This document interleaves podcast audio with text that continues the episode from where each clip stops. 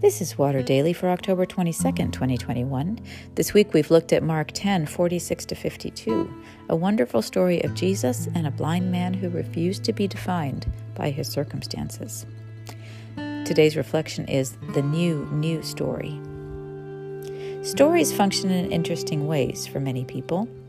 While we generally love a new story, something we haven't encountered before, we are also very attached to the stories we already know.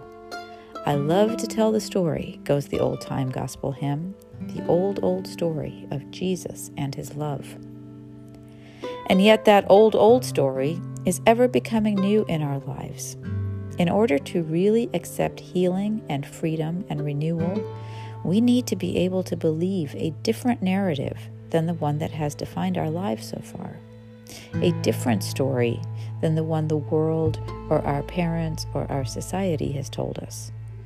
We are often bound by what we have experienced as normal. Jesus' gift is to show us the new normal, to show us what can be.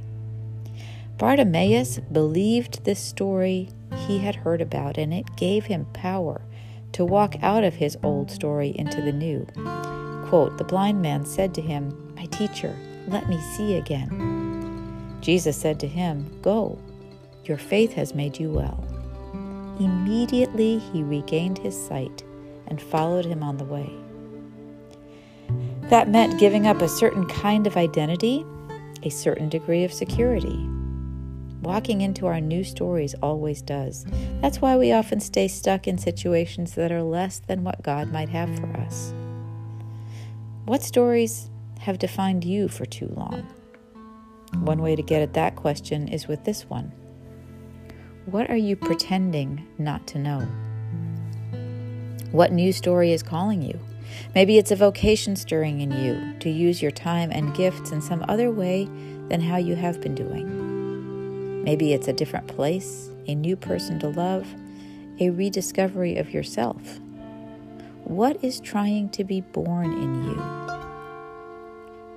Bartimaeus left his roadside and followed Jesus right into Jerusalem, where Jesus was at first lauded and soon after condemned to a brutal death. That new story might not have been at all what Bartimaeus hoped for, and maybe it was more, for he got to witness firsthand the greatest love story the world has ever known.